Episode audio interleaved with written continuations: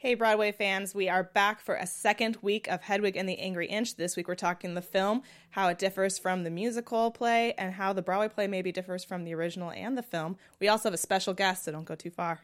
Welcome to Popcorn Talk, featuring movie discussion, news, and interviews. Popcorn Talk, we talk movies. And now, here's Popcorn Talk's Broadway Breakdown.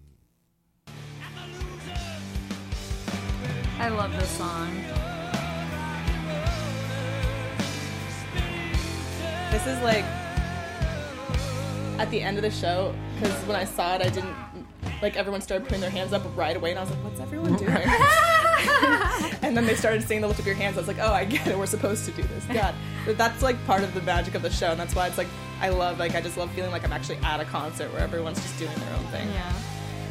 Um, hi, everybody. Thank you for joining us on this, in LA at least, kind of warm, windy Sunday afternoon. Yeah. SAG Awards are tonight. A lot of stuff going on in LA today. Uh, but we are here, like I said, talking Hedwig and the Angry Inch film version. I'm your host, Brianna Phipps. You can find me at bphipps14 on Twitter and Instagram, bphipps1214 on Snapchat. And we, of course, have the lovely Jackie. next One, to me. two, three, Jackie B on all platforms. And we have a very special guest joining us today. We have Jeffrey Fargo. Hi, thank you for having me. Thank you for coming. Where can they find you guys? Um, Jeffrey, you said Instagram, Yeah, right? I'm on Instagram if someone is interested in looking at some pretty pictures. You know, Everybody, some not, yeah, we all love some pretty not pictures. some pretty pictures sometimes. You know, under intoxicating circumstances. Yeah, follow me on Jeffrey. I'm Jeffrey Fargo at Instagram. Great. Um, you guys will have to excuse me today. I'm like on that tail end of a cold where like the cough just won't go away, so my voice is very. And Brianna comes to us straight from the emergency It's room, sensual. It's so beautiful. she gets she gets props for being like the biggest the show must go on trooper ever. Hey, we're all theater majors here, right? Well, it's am. true. I don't remember a time ever being the show couldn't go on. Even if you don't show up, someone else will take your place, right? It's g- dog eat dog world in theater slash film. Slash film. Um, so Jeffrey, I want to talk before we get into the movie a little bit about your time because you played Hedwig, I did. um, and you said you played it at Hamburger Mary's in West Hollywood, right? Yeah, I did it for um, about four years. Uh, we would do it annually there. Um, Hamburger Mary's, West Hollywood, and Long Beach. We did both of those locations. We kind of do a weekend and do you know a few shows at each of those locations over the course of a weekend. And uh, yeah, it became you know popular, so we continually did it. And it was it was a great deal of fun. Um, I was happy to do it. Happy to kind of it was always something that I loved the show, and um, so having a chance to kind of put it on and, and do it was really exciting in and the fun. shoes, as it were. Yeah, Did you do drag before you did this role? no, not at all. And so how did you like how who did your makeup? Did you do your makeup? I had, luckily, you know, coming from theater, you know, we as theater folk have all of these great resources and friends, talented friends that are willing to, thank God, especially when we're young, do things for free. Yeah. So I had I had that. I had you know a great friend that was doing my makeup initially, and actually her brother um, was the original band. Uh, he kind of led the band. He had a band. They were fans of the musical, so it kind of worked out. Just having all these people come in and put put on a show. It was it was that you know um, mentality of, of let's all get together and put on a show, and it just happened to work out well. But no, um, never drag before. No, just just an actor, not a not a drag. But I think that lend that works for the show Oh, it does. because it's not a show about. You No, know, Neil Patrick Harris never did drag before. before I think it's also just like a fun thing to kind of step into and learn, kind of take that persona of like being like the feminine and the woman kind of thing and putting that on. I think as actors, it's always great to keep growing and do stuff that we have never done before, and like you learn stuff and like you then identify better and you have like a little more sympathy towards maybe a different g- g- gender or or sexuality of people. Definitely. I mean, it's much, it's much more appealing as an actor to be doing something that is not familiar to me. Uh, but the number one thing that drew me to the show was, I mean, I, I was a huge fan of the film, but character wise, the character, this isn't someone that was dealing with, you know, gender issues. It wasn't a boy that was growing up that I want to be a girl. right. This was a boy that so wanted to find love that he was willing to go through these steps, these things to get love. He thought the only way that he was going to find or be loved was to make this huge transition, this choice. But it wasn't, you know, someone setting out to become a woman. Yeah. And I do think part of it too, we talked about we because we talked specifically just about the play last week, and we're going to highlight the film this week. But um, for me, part of it too is that escaping uh, escaping communist Germany, um, making these decisions because you're like, okay, well, not only do I want love, but they're telling me if this is my only chance to leave is to have this operation. So I agree with you. It's like it's not necessarily making a decision based on feeling that you're the other gender. It's making this decision like I'm in this particular circumstance. Yeah, I think that why that's why it resonates with so many people across different. I also you know- think that once Hedwig uh, came to America and like had been living as a woman and stuff, the persona of who they were kind of worked better. Like, you know, like on stage, like wise, like when they if they were performing a show, like as like I'm just sorry, I'm, ta- I'm talking weirdly, but it's a bet like if Hedwig was actually performing a show, then his pers- his her personality would resonate better dressed as a woman. I feel than a man sometimes to people. Like that might have been a decision that It's they made interesting to you say dressed it's, as a woman. it's interesting you say that because uh, John Cameron Mitchell was saying that when they went on, and I'm trying to figure out. I think it was Letterman. Yeah, it was Letterman that um, he was doing. Uh, I I actually don't think it was Midnight Radio, but it was a different song where he was going to tear off his wig at the end, and the people at Letterman told him don't do that, and he still did it, but they cut it. And his best interpretation of that was that maybe Letterman, the audience, just wanted them to see this as a woman. They didn't want to have that whole feeling of, oh my gosh, this is a guy dressed as a woman and what kind of implications, which is the whole point of the movie. So I was, you know, it's like, why, why go on Letterman if you're not going to let the people perform the way they want to perform? Yeah, that's a strange thing. Like, cause Yeah. I was talking about like Hedwig maybe just chose to stay dressed as a woman because it was better with the persona they were portraying. But like that is a whole different thing of like, Yeah, you're you're basically censoring the film, so it was or the person's performance, which it's like why do it at all? You know? Yeah. I think coming from that type of, you know, well, that time period, even though it wasn't that long ago, and that audience too. I know, that isn't it David crazy? Letterman audience. We're talking you can about kind of disguise, you know. yeah. you can kind of disguise maybe what all the movie, the film, or the play is about by just saying, "Well, this is a pretty song." Yeah. You know, it's this character singing this pretty song.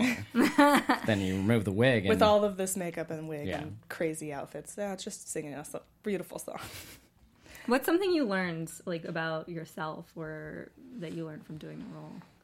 Um, I think. Well, I think we all we all relate to that, and I think it goes back to what I was saying about you know how it's not a story about a, a transgendered individual. It's it's a story about someone trying to find love, and I think you know the the film version was what made me. I was originally aware of the story through the film first. I didn't know about the play until after the film, but I think it's interesting because I see the whole story as being that search to find that other half, you know, as they go through an origin of love and, and that whole Plato symposium being, you know, put into music. And we're all just like looking for our other half and trying to you know be whole. And it's something that is is true for most of us today. Most of us still when you're talking to us you know yeah i've got to find my my other person. Yeah, and um, I think especially when the film came out, it was I still remember you know, the kind of that Jerry Maguire esque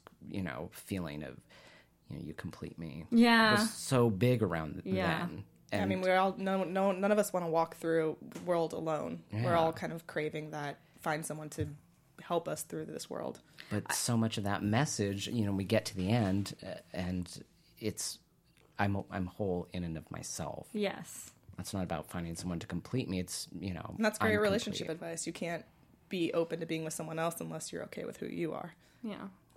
So, you know, life lessons to learn through Yeah, theater all the time. It's so true though because I remember um, I, I said this last week that I uh, I had rented the video from my college library several times because I couldn't afford to buy a video at the time.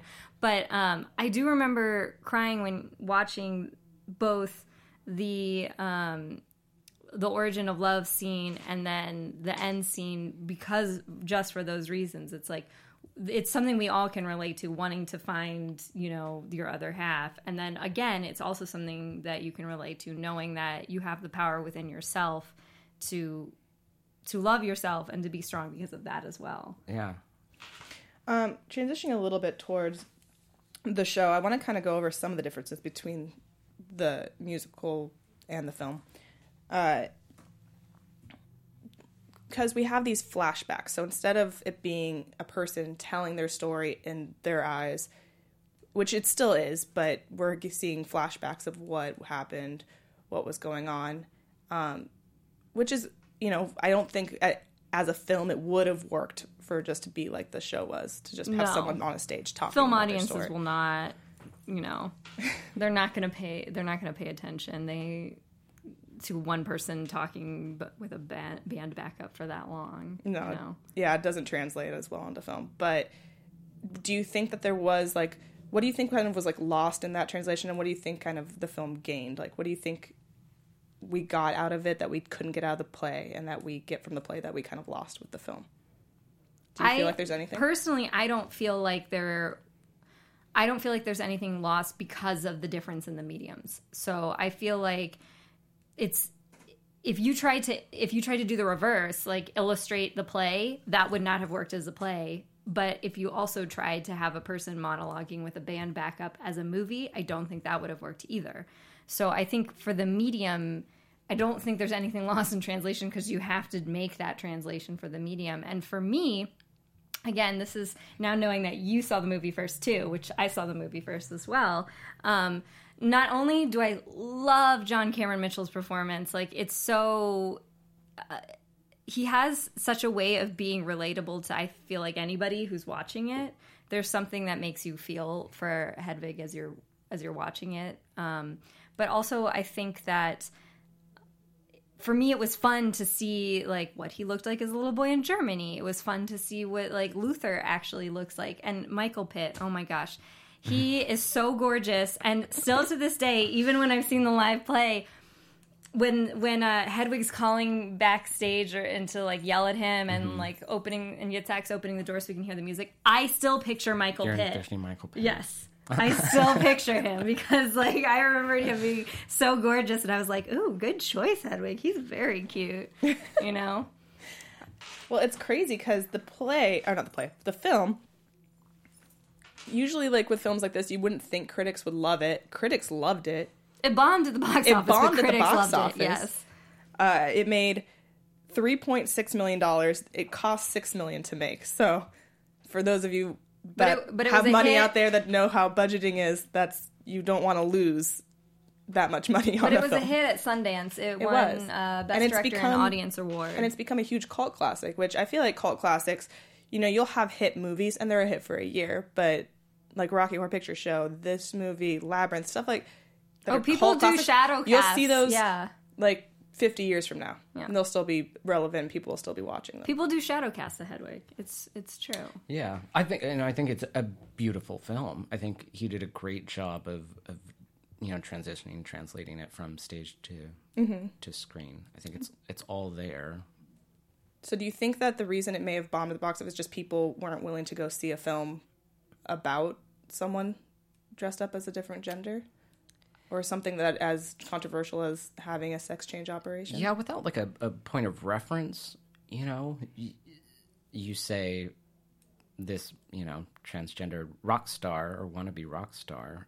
I don't think it speaks to a lot of people, especially in '98 or you Yeah. know when the film was, I think, or 2000? 2001. Yeah, 2001. Uh, when the film came out, it, it doesn't really speak to anyone unless it it has some reference, you know, unless it's you know a real life event or something that they can they can really you know gravitate towards or, or relate to. And I don't think yeah most people were ready for that or mm-hmm. interested in it. And piggybacking on that, I think that it. I don't know how like the press like press is always a big deal in these things, getting getting the word out. And um, for me, I didn't know that this movie existed until it was on a DVD in my library, and a friend told me about it. You know, so you have the you have people who are ready and willing to watch it and have literally just not heard of it. Yeah. So I think mean, I hadn't heard of anything of it until it was on the Tony Awards with Neil Patrick Harris, and then I learned that there was a movie and that it had originated before then from that, Right. but I had no idea. and that- because it started off off Broadway and then it went to the West End. So if you were an American who was probably open to that, you you might not have known about it, you know, unless Yeah, it's through I- word of mouth. you know, similar to you, my my first experience was DVD was the film, and that was only after a friend had told me about it. Said you you should watch this, and I I remember having seen it like in a blockbuster and just passing by. I remember thinking that's an interesting. I can still remember that cover, like thinking that's an interesting cover. What is that about? But never actually going to see it, and being gay and coming from theater, still not had no clue or had never heard of Hedwig as a show. It was only after the film that I, you know, And when you look at the cover, it's I mean, the cover speaks to obviously the character. It's like you have this rock and roll singer shouting on the cover, but you're not necessarily knowing that that's a man in drag. I yeah, don't it's very think. just like glam rock. it has Yeah. a very like David Bowie esque feel to the cover, Right. Like a lot of his old record albums and how he would dress. That's what I got from it, which is, makes sense since they referenced a lot of the music on his. So yeah, even as much as I love the cover art, it's like it's still you wouldn't know what it was about just Right. looking at it. It's not something that goes like, hmm, I should go watch that. That looks like an interesting. It's kind of like the same with books. Like I choose a book sometimes based on its cover. I'm like, Oh yeah, you know, what book do I, I don't know have any reference of what this book is about, but that cover looks interesting. I'm going to go read it. Yes. I've done unfortunately, that. how I, have read done. Twilight. The, the book covers of Twilight are very cool. I will say I thought it was about Snow White, obviously, honestly, because of the apple. it does Right. look like that. It does look like that.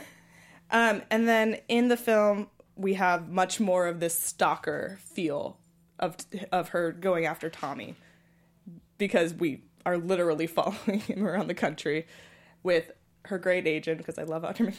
Yeah. I love Adria- Andrea Martin so much. Ever since my Big Fat Greek Wedding, I've been obsessed with her, and I've watched so much of her film. But so I'm glad she's in this.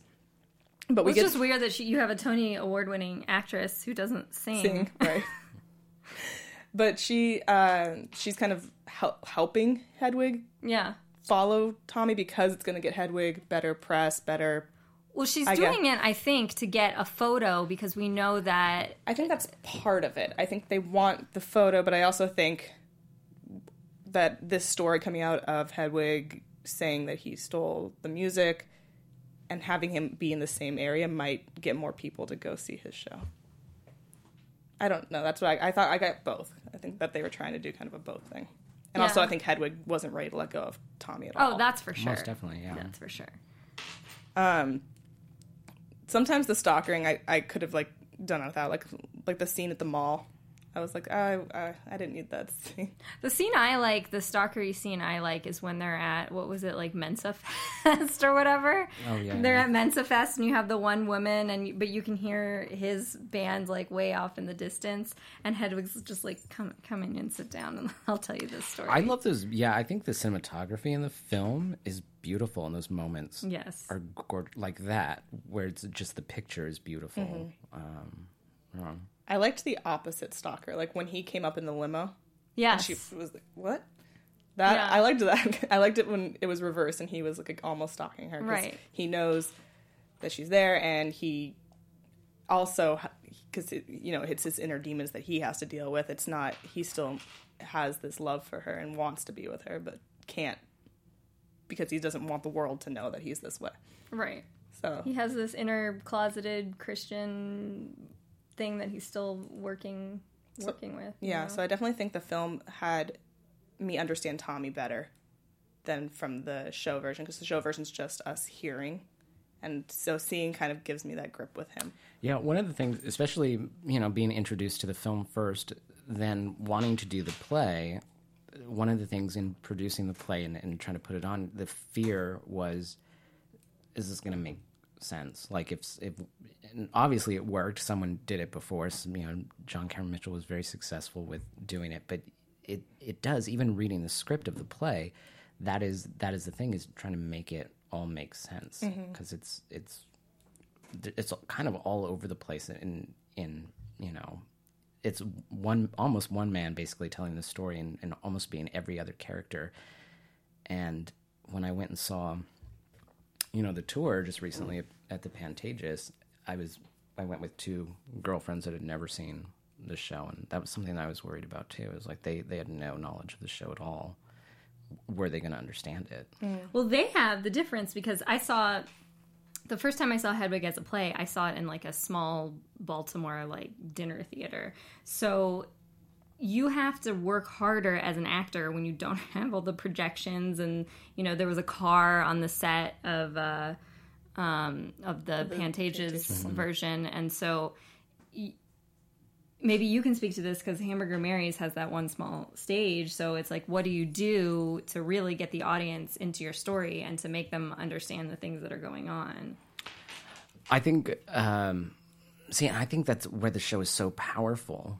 I was afraid when they were talking about going to Broadway that all of that would be lost. Right. And I, I, you know, this was my first time seeing this production of it with Darren Criss, and I loved it. I saw it three times here at the Pantages, but I do think there still is that bit of intimacy that is lost in what makes the show so powerful and what makes it work.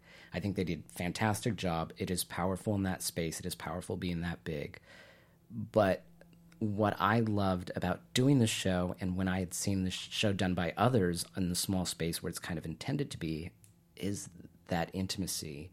There are all of these small, quiet moments where Hedwig is telling these stories and it feels real and um, you know, looking at footage, you know, I didn't have the privilege of seeing John Cameron Mitchell do it live, but looking at footage of him doing it initially, Yeah, there's so, there was like a taped version of him doing it on stage. yeah, he is brilliant at telling stories, and he's just sitting there, you know, no big sets, no big lights, and knowing that stillness, you know, knowing those moments of just silence, even with the audience, is so powerful. There's so much in those in those stories, and there's so much hurt in that character that I think sometimes is lost in this huge production that's going Yeah. right now. I think the only like saving grace for it is that we still have Hedwig talking with the audience, playing off of them going into the audience. I think that's the only thing that makes it still work as a big production. Yeah, definitely. I and yeah, don't get me wrong. I love the show, and I love it in this in this way. You know, go see it if you can.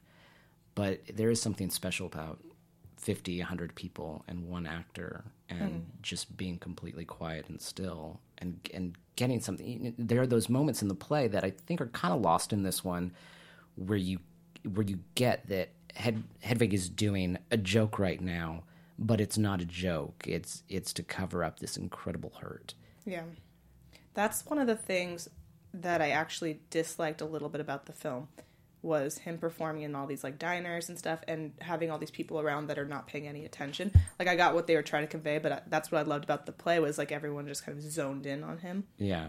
And But in, if you're doing it in a venue like Hamburger Mary's, that is what you have. no, I know, I get Yeah. that. That is but exactly what is going on, and it actually. but I got it- mad. I wanted the patrons in the in the shop. I'm like, stop eating. Like, I, listen to this person. But see, and that's the beauty of it's like it's like art imitating its own story because Yeah. Hedwig is that person who's going into the small venues and having to perform for the people who are just not paying attention. It really in the film emphasizes that, you know, hurt. Yeah. And and I would do the show, and there would be times when there would be, you know, a handful of people coming to see it, or there would be times when there would be drunk people or people talking in the middle of the show.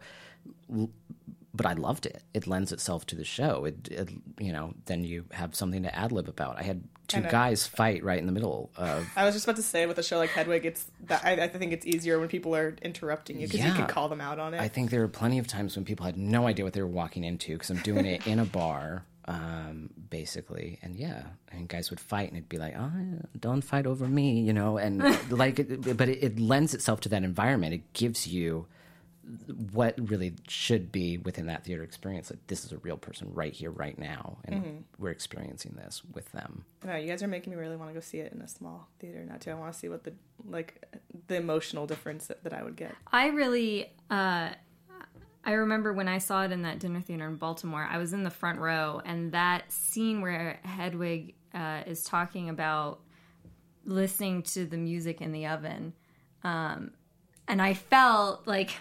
Obviously, there are other people there, but it's that feeling that you're like, this person is telling the story right to me, and this is a very, very powerful and emotional story. you know. And plus, a person I had I'd grown up in Germany, and I've said this before, but like that, it hit me on like all these kinds of levels. Yeah. Yeah, again, I love the current tour. I love the film. I think this story is best and most powerful uh, when it's in the most non theatrical setting bar, someone's backyard, whatever, when it's th- this character really there with you. Do you have uh, did you have a lot of opportunities to ad lib? Because I do know like you're watching the movie and they're using a lot of the ad libs in the film that they they do use in the um, play. Yeah, all over the place. And John Ca- John Cameron Mitchell in the script version says, you know, to everyone producing this in the future, this is written as a template basically, and you know, the script version is written with references to what he did initially and the place that he's in initially, the Jane Street Theater, and you know, so yeah, I mean, you you have to make changes. You have to be where you're at, and Tommy has to be somewhere down the road. But then, in addition to that, all over the place, especially because me personally, my production, we were always in a bar, so there was always, like I said, something that wasn't right. Um, and also, you know, we were setting up almost immediately and then doing the show with not much prep, and so technical issues happened. All, but again, this is the perfect show for that because anything that's happening right there is fine. Yeah. Um, talking a little bit more about Hedwig's relationships because we do have Yitzhak, who's the other person that's prominent in the play. Um, and in the film, we have Yitzhak played by um, Miriam Shor, uh, who does a brilliant job. Also has amazing facial hair. Yeah, really Beautiful makeup. beautiful makeup. Good Beautiful job. makeup all around in that film. Yes, really. Um, but Yitzhak in this one, in the film, as opposed to the play, we because you know you don't have you you see the resentment, but you don't have as much playing off of each other in the film. And I love this whole sub story about Rent. Rent. I just love it. I noticed it before, like he he went he goes to try out for Angel because I just keep seeing Rent on and he shirt, had a rent posters. Uh, Yitzhak has a rent shirt on in yeah, the yeah. beginning. It's just Rent's everyone. I don't know. Like Rent came out what ninety seven or ninety eight. Ninety six, I think. 96 it was around that It was around that area. So it makes sense. Like it was a huge show, and now it's doing all these smaller Well, it was a huge show for the LGBT community, and then so uh, Hedwig became this, so it makes sense to to incorporate keep referencing Rent. We're discussing Rent um, later on um, in February March, or March. February or March. It's it's coming. It's uh, going to be at the Pantages, and we're going to discuss it right that time. Um, but yeah, Yitzhak for me in this one, I just wanted a little more. I wanted because like you you have in the play, and you you know that his character is not supposed to, you know, it's just there for the comic relief or for the backups or for the breaks and stuff. And so for the film, I like wanted like it, he, she did a great job because I wanted to know more about this character and where he came from. Well, you guys know that. I mean, this is the beauty of theater is that when you go in to do a play, you're you have to if your character doesn't have everything laid out for you in the script, where Hedwig has all these things that you can draw from, Yitzhak really doesn't. So they had John Cameron Mitchell and um, uh, Stephen Trask had created this whole backstory for Yitzhak, and um, and that way each every actor, if they at least knew that backstory or came up with their own backstory, they could use that to inform their character decisions. And I felt like without saying, without having to like explicitly say things, we understand what that backstory is, even if it's not laid out. I think it would be interesting to do a flipped version of Hedwig from Yitzhak's point of view. yes. Yeah, definitely. I think um, yeah, I'd seen that John Cameron Mitchell maybe about two years ago, uh, maybe not even that long. They've been he and Stephen Trask are, are workshopping Hedwig two, and um, it, I think initially it's it was set that they did a workshop that was you know as a as a theater piece, but I think they're toying with doing it in different mediums. But um, I think they're exploring you know more of those stories of these of these definitely more with Hedwig, but you know That- I'm all for that. Well, because it's down. like we know they're immigrants. we, I mean, we know Hedwig's an immigrant, and then we know um, the band is full of immigrants, and that she's Yitzhak's an extorting. Yitzhak, basically. And uh, that's one of my favorite parts of the play is uh, that I, when I saw the, when he calls off stage and says it's immigration and Yitzhak's like sorry, just that is it's like part of like the fact that all these people because Hed- Hedwig is an immigrant, but is came here semi legally through marriage. I don't know what Yitzhak's like story of like it, it's an illegal immigrant kind of thing. That's what I get from the play. I, I Yeah, well, they're mm-hmm. they're supposed to be married now, mm-hmm. Yitzhak and, and Yeah, Hedwig. Hedwig. So I, th- I think, well, I yeah, Unless don't- someone ever like was like obviously and I think that's a part. woman. You, know, you were married. yeah, you were talking about you know why continue this this female persona, and I think it's because of of that reason too. You know, she came over under the the, uh, the disguise of, gender of a woman. Yeah, being married to uh, to Luther. Um, the music in the film basically all the same, Yeah. with the exception for me of Sugar Daddy, which um, I realize now is the original version, but because I only knew the new version, I had this rock version in my head, and I was like, "Why is this country?" I was so confused for a second, and then I was like, "Oh, really, this was the original version," and then they just changed it for the new show. I like the original version better, but that's because I've had seen that movie so many times that I like the new version, but that's also Right. We we always tend to go towards what we originally know. yeah. Um, or why you originally fell in love with that. It's like I originally fell in love with the film, so like when you make all of these if you start making sweeping changes, then I'm like, no, no, no. I like them both. I like them both. I I kind of get the change for the new you know Broadway show. It just kind of fits better. Yeah, I it fits it fits with music, and they also can do the whole big thing that they want to do with him going out into the audience. And Yeah. Yeah. Doing the car wash. if it was a much more light toned, like you you know, without not all the lights flashing and all this stuff, it's not as big of a spectacle. Right. Yeah, I think you know. Again, going back to that intimate space, when you're in an intimate space, it's not so shocking to have those different, you know, types of music happening. But to be presenting this huge Broadway musical and then to have this very different song, I think would kind of throw off the rhythm of what was mm-hmm. happening. I think that's like a point in the show where they really want the audience to start like getting amped up for stuff that's about to happen and come. Yeah. So I think that might have been part of the reason they went with the change. Oh, I like both versions too, like you. I mean, I do lean a little bit towards the Broadway version, but the first time I heard it on the soundtrack before I watched the movie, I was like, "What?" And it was just because I was so like, "What's going on? Why is it this way?" And then when I watched it, when I watched the John Cameron Mitchell footage from him doing the show live, then I got like I understood it better and I started liking it better. But I agree, it wouldn't have worked in the Broadway setting that they wanted to do.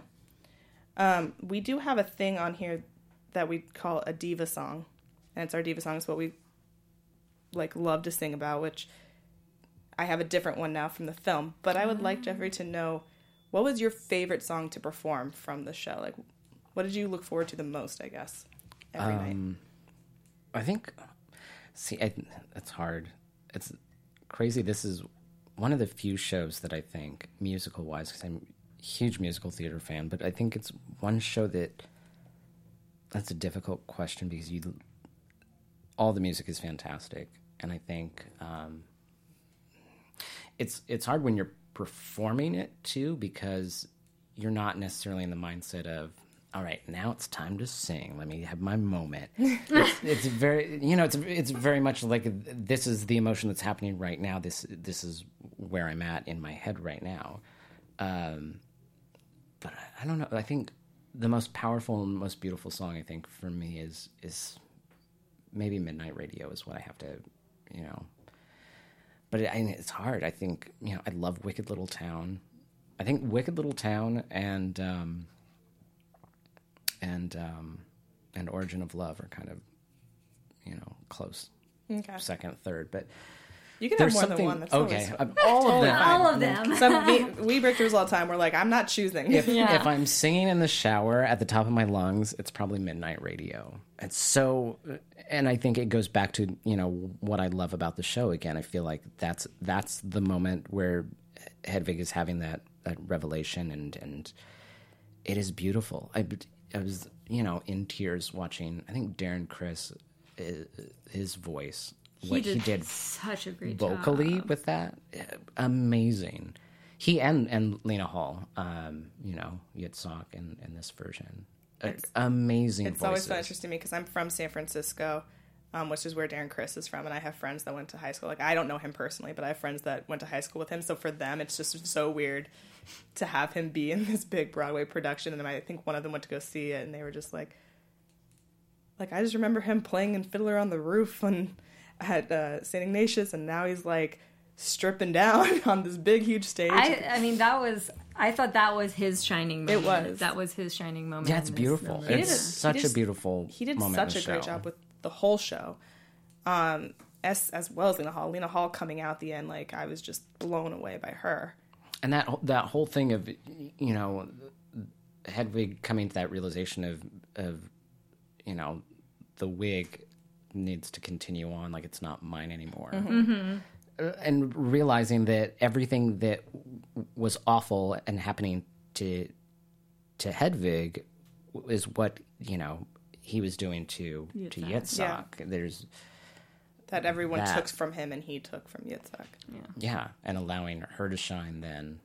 Yeah, I lo- it was an interesting choice with the movie to change like because Yitzhak doesn't sing mm-hmm. the part in the movie like at the end of the play, but to have like just this falling into the crowd and kind of crowd surfing off and Yeah, I, I do like. I like that moment. that was it was a like, I also very love how the- different but very still like prominent moment for me. I also love. I know that you know the Broadway wig in a box has this like big drop down set number, whatever. But there's something very whimsical to me about wig in a box in the movie, and I just I just love it. I love. um I love the little dancing Hedwig wig over the Over the words. over the words. That almost looks like a mustache, like a handlebar mustache. Yeah, also with midnight radio going back to that really fast i just love too because i don't know because i was up in the balcony for ours and i forgot my glasses. But does hedwig in the play also pull tomatoes out? Or is that just what was in the or is that just for the film? In i don't know i don't know if they you know s- seemed like i saw it three times. I think that he did. Of course it's really it's like heavily strobe you know Yeah. at Yeah. that moment. I don't remember. It it is in the initial production that john cameron mitchell did off broadway. I always did it.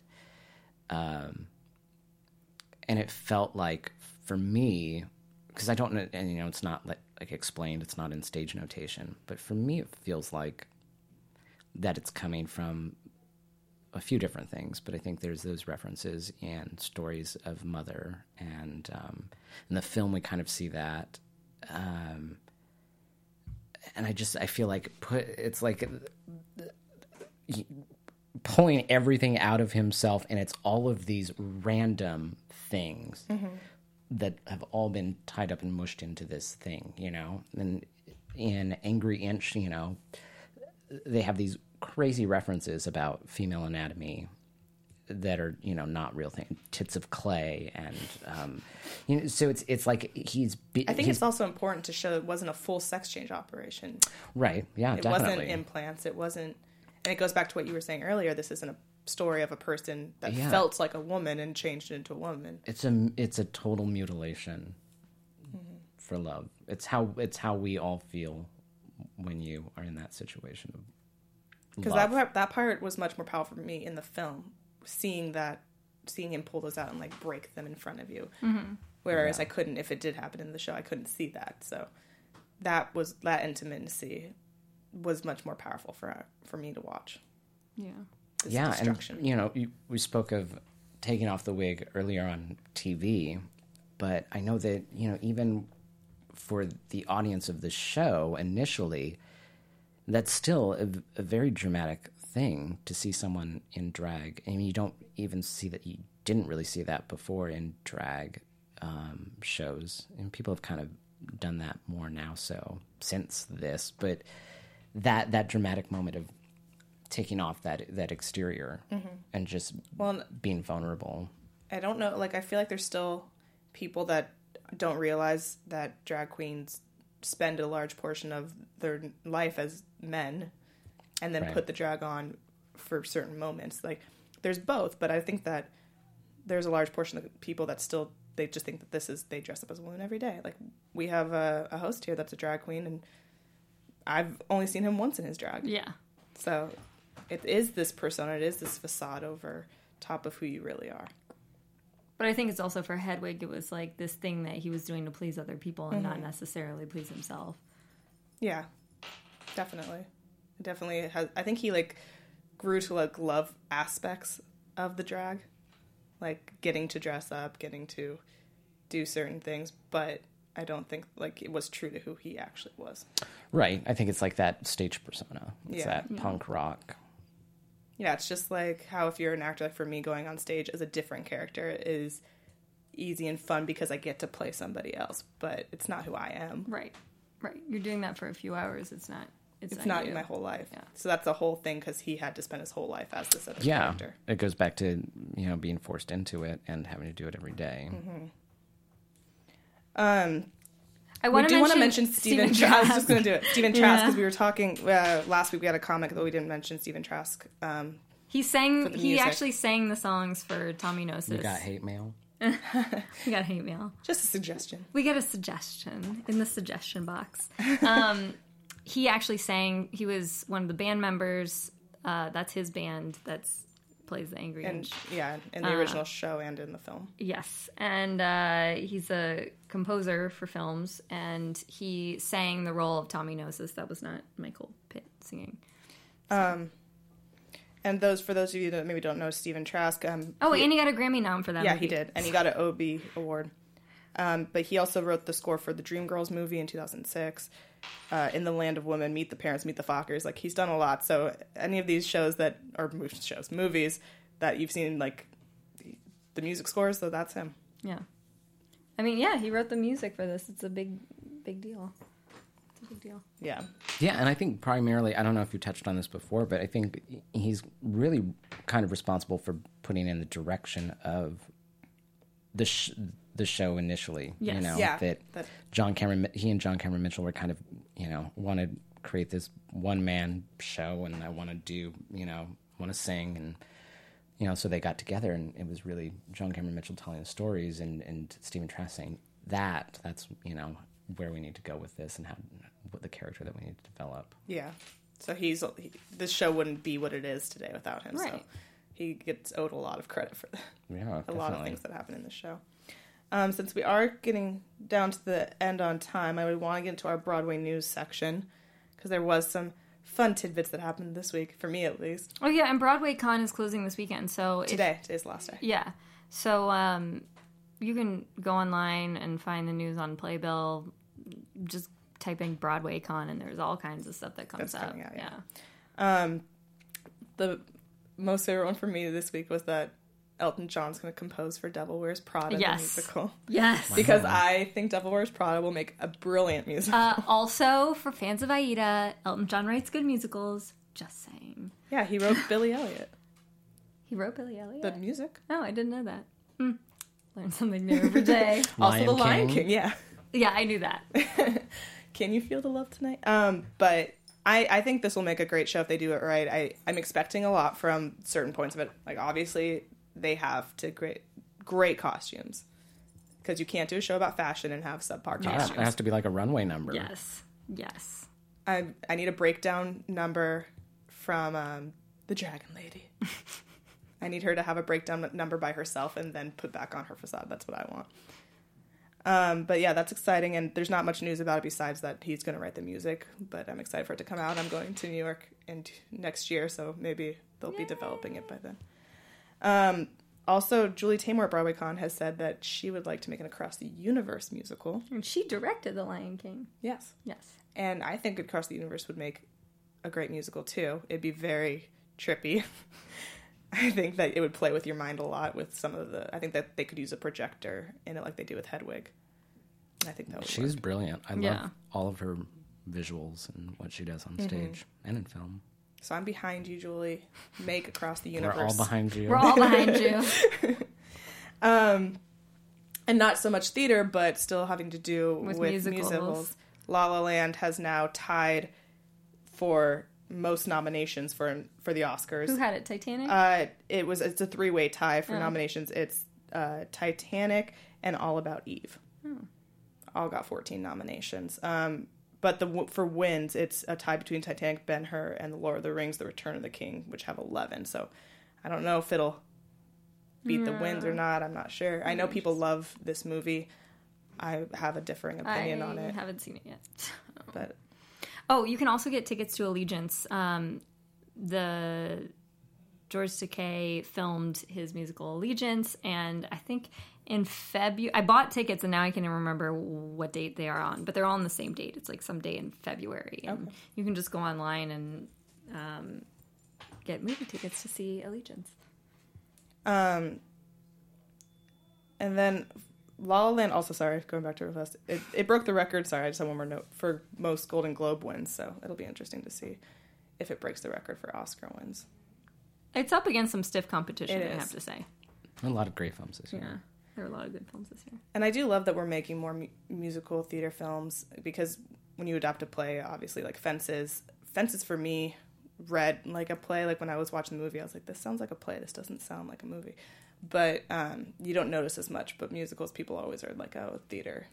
They don't think film as I mean, much. Chicago won a lot of nominations. No, I know, but I'm just saying, like when you see a musical theater, like a musical film, you always think that about musical theater, Broadway plays. Yeah. stuff. It, it always, I feel like, it's harder to translate musicals than it is plays into film, as sometimes. But Yeah. this obviously is a musical first, so I don't know if they'll It's try a to movie do a. first, yeah. I mean, yeah, sorry, movie. If they'll try to do a musical adaptation of I'm it, sure they I'm will. sure they will because of the success of it. Um, I don't know if LA. I mean, hey, they made a, um, Newsies was not a commercial success, and they still made a musical about it. So It'll be interesting though because I know like you know New York and LA, East Coast, West Coast. There's like that kind of rivalry kind of thing of it. So people introducing still a play. like Rock of Ages. No, I know. You know, There's, but there's just I just wonder if it's going to be the kind play, of like there's not the gonna, movie. There's going to be kind of the snobbiness of like, oh, that's an, a, a show about LA. Like if it gets translated into. I don't know about that because people really did like Rock of Ages, and that was a play entirely about Los Angeles. I think as long as you make it like heartwarming enough or interesting enough, you know, people people will see it. Yeah. So that's it. It'll be interesting to see what happens with it, um, and if it wins. How many? Do you like how Rock of Ages is my frame of reference For for so many things? We're also going to be So discussing Rock of. Ages later. Um, We we're going to try to find some lovers of the film so that we're not just really negative about it when we talk about it. We've talked about our distaste Oh my for the film I a lot. can't. I don't. I never saw the film. I didn't don't need either because I like all I saw was the preview and then learned that they cut out all these roles and then and, and here's me hating on a film I've never saw, but they cut out some of my favorite characters and then this isn't about Rock of Ages, but Yeah. You'll, be, you'll I'll have to stop this rant right now. You'll have to watch it this year, though. So I know. we'll see how it goes. We'll see how much more I hate the film that I haven't seen. Um, also, Jackie and I, if you guys live in LA, are going to be in the LA area. We just saw a great um, play. It was a series of shorts called Beckett Five a series of uh, shorts written by, um, by Samuel Beckett, Beckett, yeah. and uh, it's playing at the including the... famous Krapp's Last Tape, which I I really enjoyed.